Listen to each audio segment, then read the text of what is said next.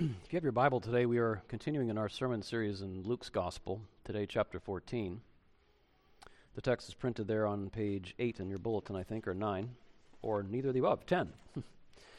um, one Sabbath, when Jesus went to dine at the house of a ruler of the Pharisees, they were watching him carefully, and behold, there was a man before him who had dropsy, or we would call it today edema.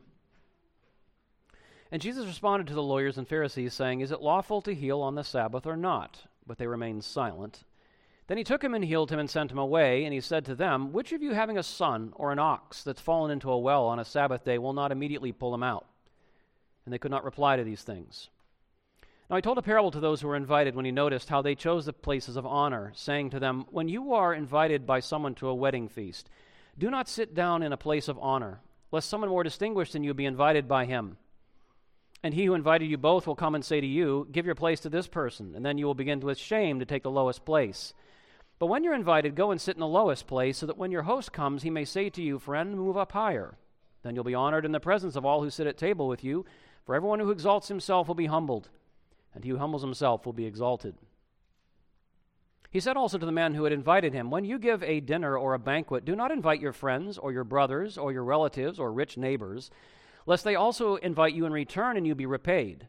But when you give a feast, invite the poor, the crippled, the lame, the blind, and you'll be blessed because they cannot repay you. You'll be repaid at the resurrection of the just. When one of those who reclined at table with him heard these things, he said to him, Blessed is everyone who will eat bread in the kingdom of God. But he said to him, A man once gave a great banquet and invited many. And at the time for the banquet, he sent his servant to say to those who had been invited, Come, for everything is now ready. But they all alike began to make excuses. The first said to him, I have bought a field, and I must go out and see it. Please have me excused. And another said, I have bought five yoke of oxen, and I go to examine them. Please have me excused. Another said, I have married a wife, and therefore I cannot come. So the servant came and reported these things to his master. Then the master of the house became angry and said to his servant, Go out quickly to the streets and lanes of the city and bring in the poor and crippled and blind and lame. And the servant said, Sir, what you commanded has been done, and still there is room. And the master said to the servant, Go out to the highways and hedges, and compel people to come in, that my house may be filled. For I tell you, none of those men who were invited shall taste my banquet. Now great crowds accompanied him, and he turned and said to them, If anyone comes to me and does not hate his own father and mother and wife and children and brothers and sisters, yes, and even his own life, he cannot be my disciple. Whoever does not bear his own cross and come after me cannot be my disciple. For which of you desiring to build a tower does not first sit down and count the cost whether he has enough to complete it? Otherwise, when he's laid a foundation and is not able to finish, all who see it begin to mock him, saying, This man began to build and was not able to finish. Or what king, going out to encounter another king in war, will not sit down first and deliberate whether he's able with 10,000 to meet him who comes against him with 20,000? And if not, while the others are yet a great way off, he sends a delegation and asks for terms of peace. So therefore, any of you who does not renounce all that he has cannot be my disciple. Salt is good, but if salt has lost its taste, how shall its saltiness be restored? It is of no use either for the soil or for the manure pile. It is thrown away. He who has ears to hear, let him hear. This is the word of the Lord.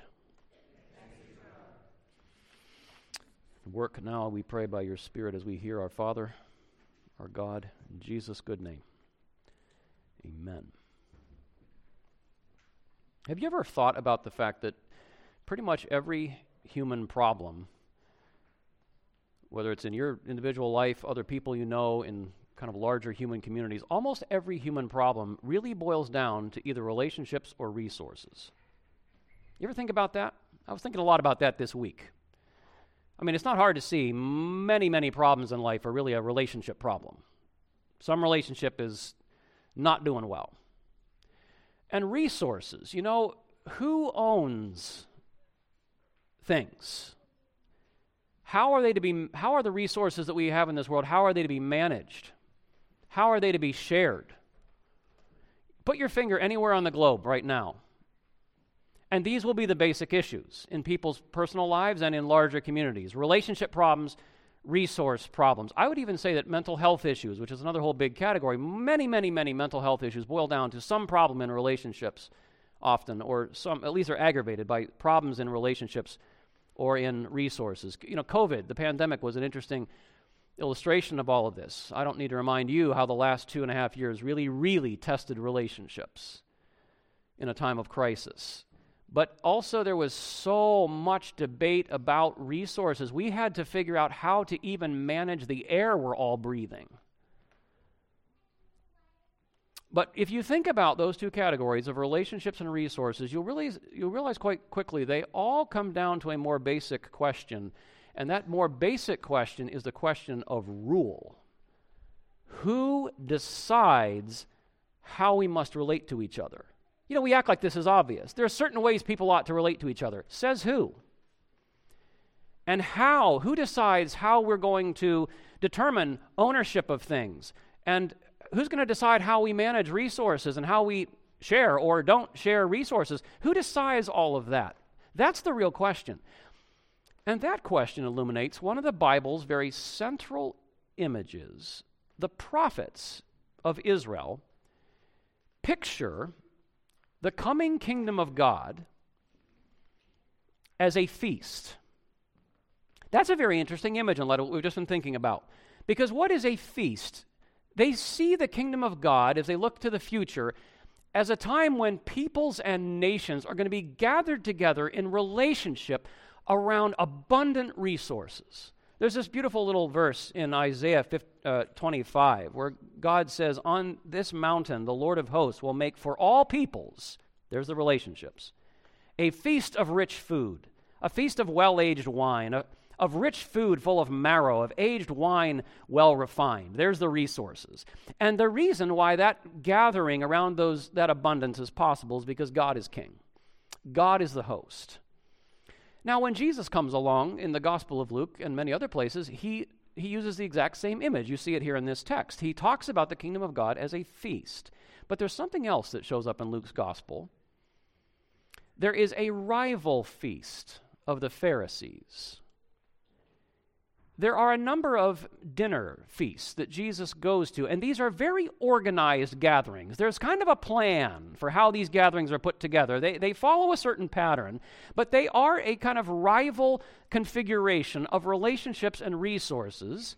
But these feasts are very much opposed to Jesus when he attends these feasts. And this is the third time in Luke's gospel he's been to one of these feasts. Sparks fly. because there's a conflict between the feast of God's kingdom and the feast of the Pharisees. And that, king, that conflict, beloved, is still going on today. There is still in the world today a conflict between the feast of God's kingdom and many other rival feasts. And so there's a lot to learn, first of all, today from the feast of the Pharisees. I just want to look at this for a moment, this feast of the Pharisees, and see some things about it. And I think you'll see that they very much apply even today. So there's this Sabbath day, Jesus goes to dine with this Pharisee. Now, this is interesting. This third time he goes to a Pharisee's house, there's no mention of him being invited. Now, I'm sure he must have been, because you didn't get into one of these without a, you know, invitation. But formalities aside, do you notice the vibe as we begin this feast? you know, Jesus comes into the house of this ruler of the Pharisees, and they're all watching him carefully. This is fantastic for digestion. You know, when everyone at the dinner table is like watching you, hoping you mess up. That's what Jesus is walking into. And I'd like you to notice just a few things about kind of the players in this drama of this feast. The first thing you will notice in the opening six verses or so. They do not want a Messiah they cannot control.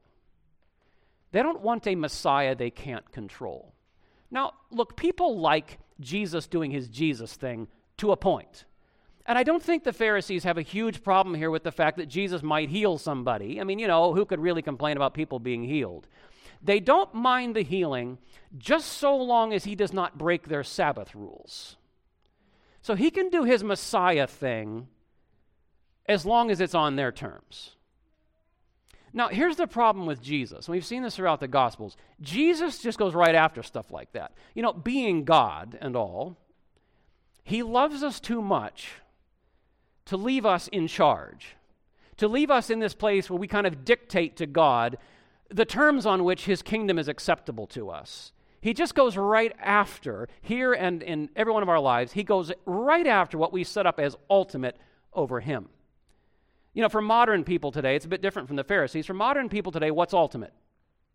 What's ultimate today is personal choice. I am happy to have God in my life just so long as He makes me happy.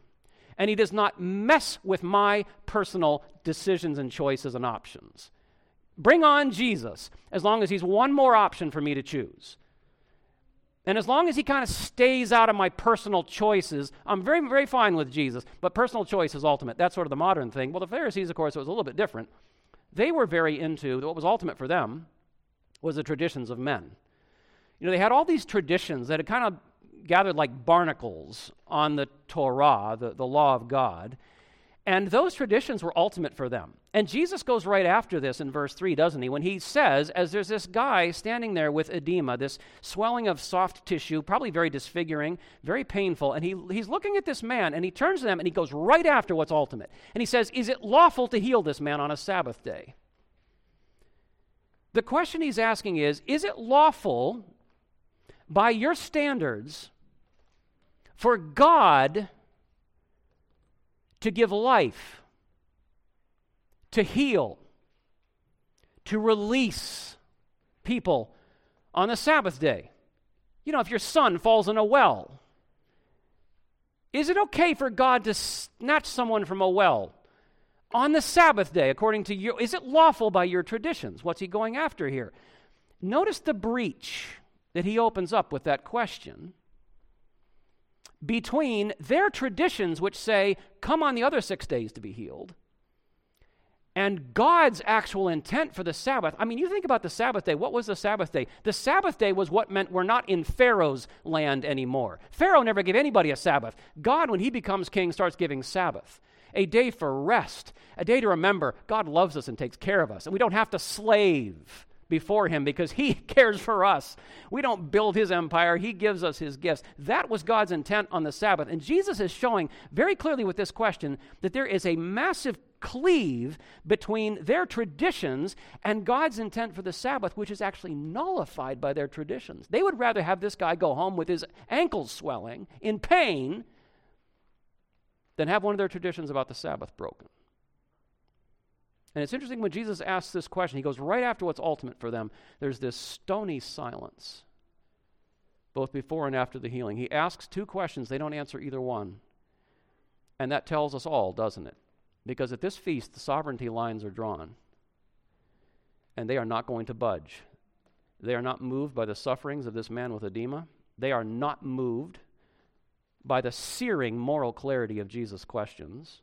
They know he's right they will not respond because they are in no mood to surrender the seat of authority even to the Messiah. That is not unique to the Pharisees. That is true of every system, whether it's religious or irreligious, in which anything is more ultimate than God's rule through Jesus. You have churches and they're all about God's truth, God's grace, God's power, God's love, as long as it doesn't interrupt the status quo. Because the status quo is ultimate. There are obviously secular rulers, and they're very happy to have the benefits of Christianity in their society. Don't talk about the claims of Christ. He does not get the throne. They want a Messiah. They do not want a Messiah they cannot control. And where man, not God, retains the seat of rule, notice two other features of this feast.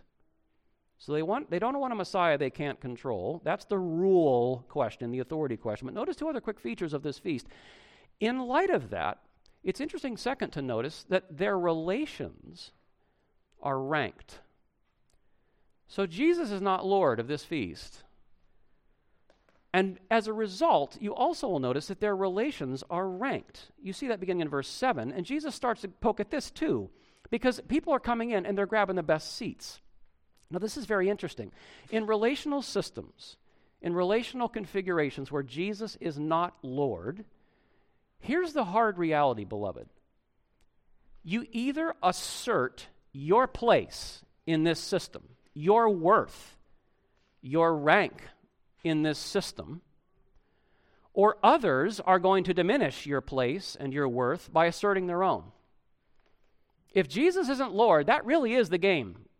You either assert, this is my place, this is who I am, this is my worth, this is my identity, or other people are going to diminish that by asserting their own identity, worth, rank, place, etc.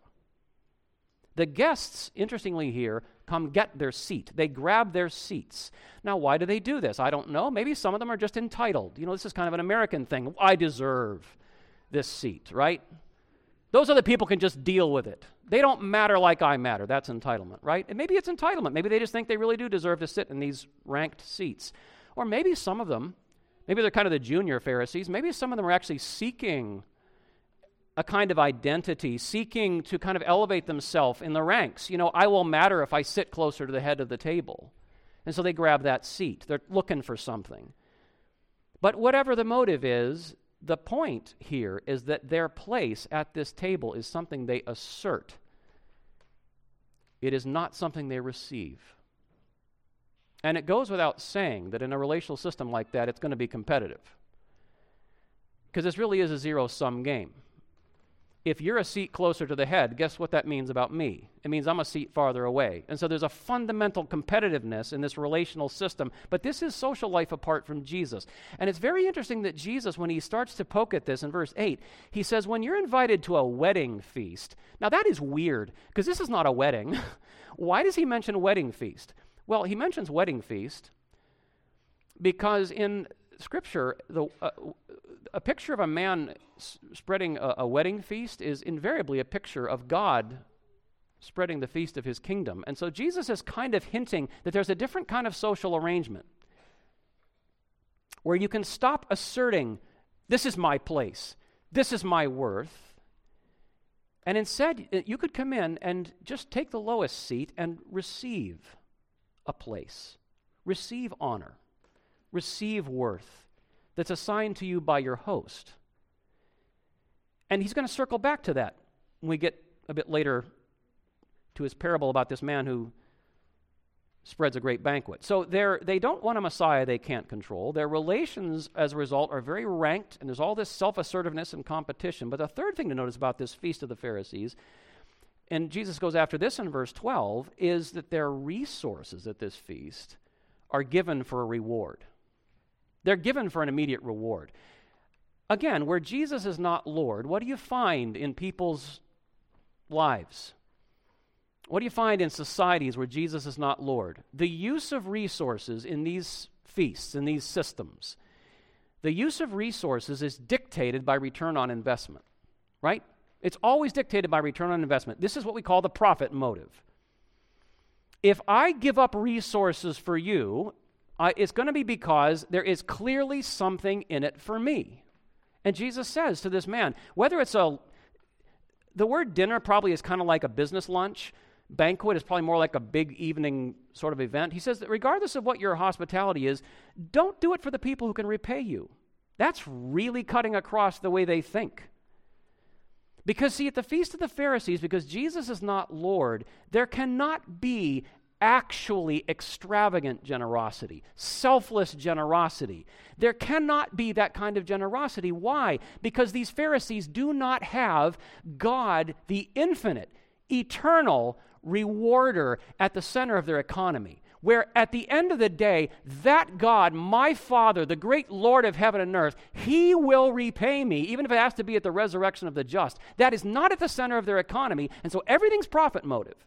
Everything is kind of studying the, the, the return on investment as they're gener- generous, quote unquote, to people. And of course, again, it's not unique to the Pharisees. This shows up in our lives too, doesn't it? All the time you see this in relationships. There, there, there's the very transactional way that some people relate. You ever relate with someone you know there's always a ledger sheet? Every good thing, there's, there, there's, there's always this kind of, you owe me, right? I give, you give. It's got to be always reciprocal. That's sort of that, a transactional approach to relationships. Rather than just freely giving, I don't care what the return is because God is my rewarder. That's one form in which this shows up in our lives. Very ledger sheet approach to relationships. Another way it shows up, and it equally kills community, is the person who's always keeping their options open. Why are they keeping their options open? Why don't they commit? Why don't they just dive in and give? And they're always kind of lingering on the fringes of things. Well, because they're waiting to see where there's most in it for them. You know, if you offer me something, but somebody else offers me something, I'm going to go with them. If I get a better deal later, I go with them. And that, both of these, whether it's transactionalism or this kind of keeping my options open, they both destroy love. They both kill community because you cannot build God's kingdom with the kind of love that God pours into people if you're keeping score or you're hedging your bets. But this is the feast of the Pharisees. They don't want a Messiah they can't control, their relations are ranked. Their resources are given for reward. But now contrast the feast of the kingdom of God, beginning in verse 15. We'll move more quickly here, but notice there's an interruption. So Jesus is just going after the feast of the Pharisees, question after question, word after word to them. Now, in verse 15, there's an interruption in the middle of this very tense scene as he's just making everyone at that table more mad by the minute. There's an interruption in this very tense scene where somebody sh- kind of shouts out, You know, blessed is everyone who will eat bread in the kingdom of God. And Jesus takes that as a pivot point. He says, Indeed, let's talk about that. Let's talk about the feast of God's kingdom in contrast to the one I'm sitting at here. And notice beginning in verse 15 the two things that Jesus says about the feast of God's kingdom in contrast to the feast of the Pharisees. First of all, beginning in verse 15, you will notice the relations here, the relations are all of grace. All of grace. Because God sets a kingdom feast, and all the guests of honor decline. All the people who qualify for the guest list decide they're not coming because they have better things to do. And so, this man representing God sends his servants to go out and drag in a bunch of misfits you know, the poor, the crippled, the blind, the lame. And they don't belong at this feast at all. they weren't on the guest list. I mean, they are literally the B team. They have no claim whatsoever on this host. They have no nothing whatsoever to pay to, to get in. They have nothing to offer the host. They have zero social capital. Not, none of them belongs here. Pretty obviously, that group is a picture of the outcasts of Israel that Jesus and his disciples have been gathering the paralytics, the tax collectors, the prostitutes, the, the, the, outsiders. And they come in. They don't, they don't have any right to be here, but they come in. And, and the servant says, You know, we, we've still got room, Lord. And so he says, Great. Get outside the walls of the city into the highways and hedges and just start dragging people in here beat the bushes to find a bunch of people out there who are even less likely to qualify than the people in the town.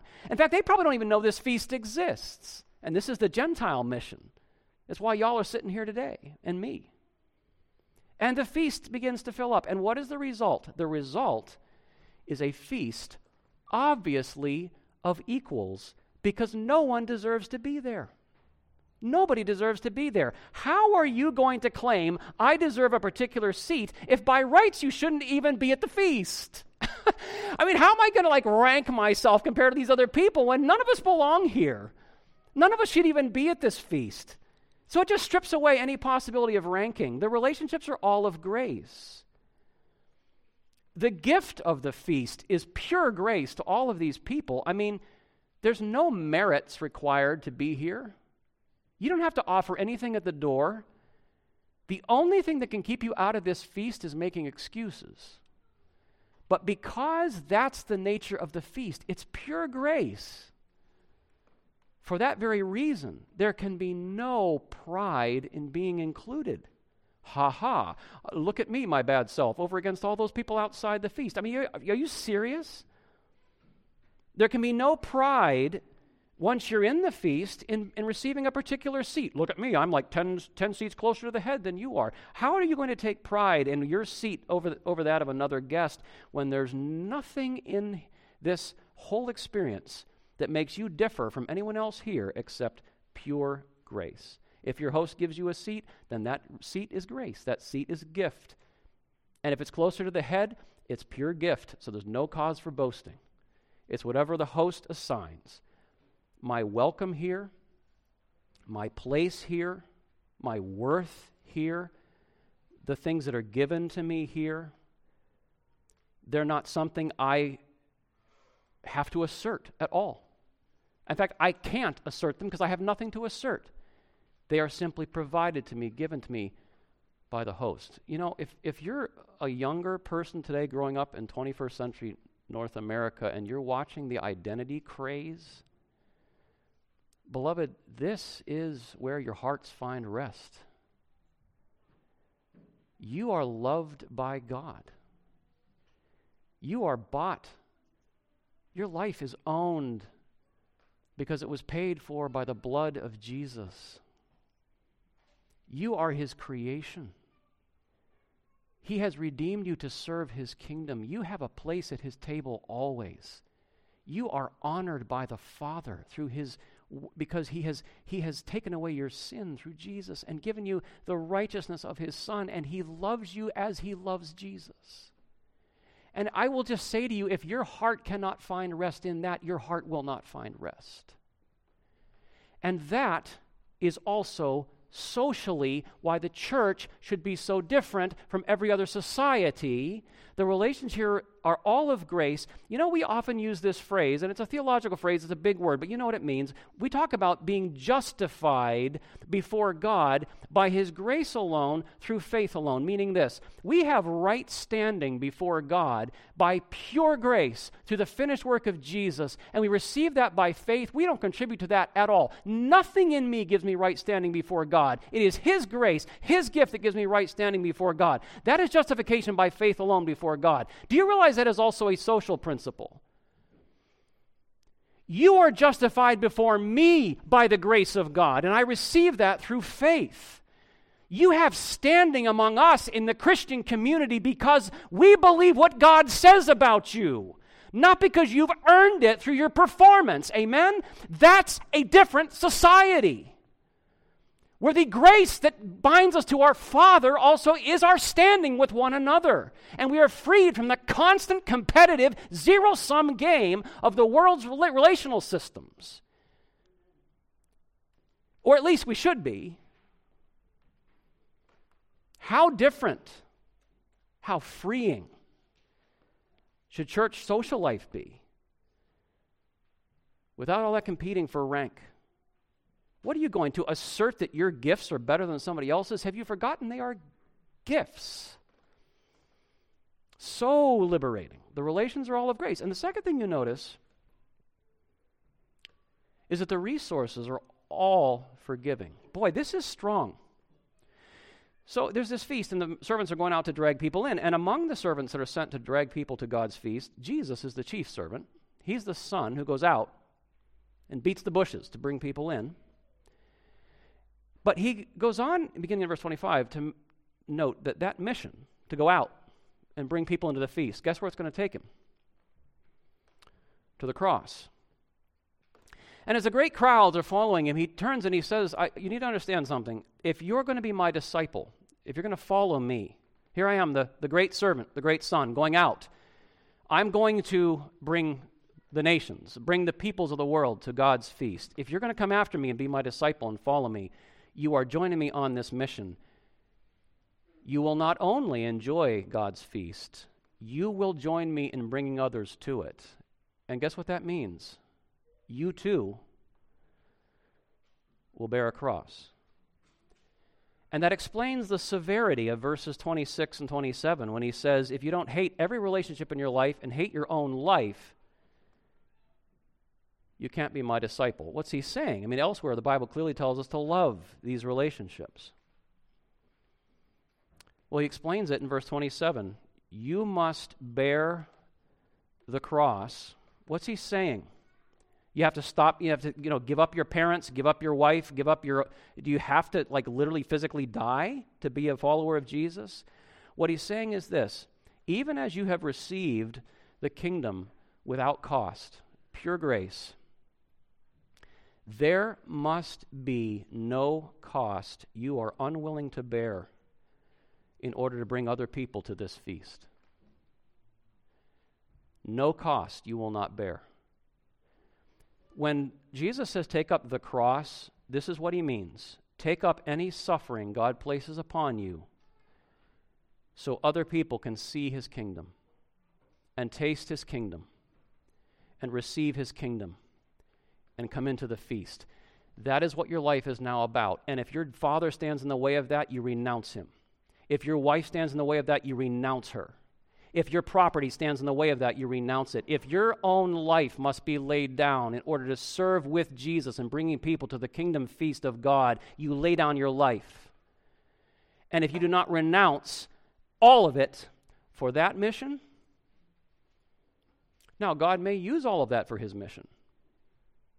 He may use your relationships. He may use your property. He may use your marriage. He may use your children. He may use your, obviously, use your life. But any of it that you're holding on to and saying, I withhold that from Jesus' mission to bring people to his feast, you cannot follow me to the cross.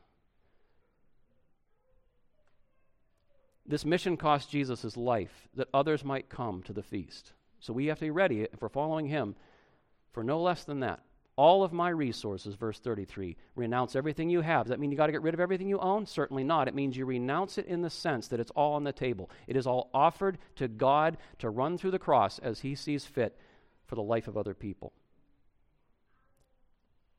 For them to come to the feast. And I think that sheds light, lastly, on verses 28 through 32, where Jesus talks about this tower builder and king. I've been really helped by Nicholas Perrin's work on this because we always read that as if those are addressed to individual disciples. How many times have people said to you, you know, if you're going to build a tower, you need to count the cost. You're going to start a war, count the cost. And we always talk about it like he's talking about individual disciples. Y'all count the cost. I don't know. For one thing, there is never a single parable Jesus tells where a king represents an individual disciple.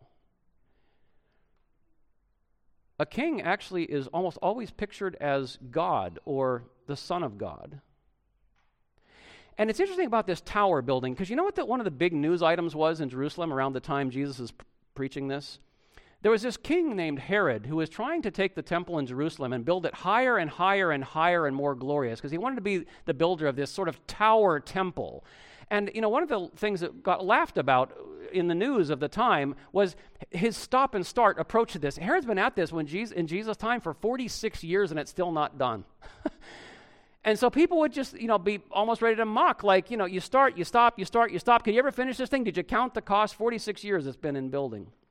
And so I wonder is it possible, as we think about a tower builder or a temple builder, and a king going to conquer, is it possible that the tower builder and the king are Jesus? Because Jesus is telling his disciples that God's true temple in the world is not going to be built without a cross. And Jesus has counted that cost and the wars of God's kingdom in the world, subduing God's enemies, those are not going to be won by great numbers. You know, the number 10,000 reminds you of who in the Old Testament? It reminds you of Gideon. And God kept whittling down that army. It's not great numbers to meet the 20,000 coming against us. A king who sends a delegation with an offer of peace, it looks like Jesus sending a delegation with an offer of peace. And he's reminding his disciples as he turns and looks at these crowds to follow me as the tem- temple builder, to follow me as the conquering king in this world. You'll have to take up the cross too, because the cross is the cost of building that temple and subduing those enemies. And there is no suffering for the advancement of God's kingdom that will not be rewarded with glorious resurrection. So, this is my word to you, beloved. Two things be at peace in the grace of your King. You have a place of honor before God that you did not earn, and so it can never be taken away.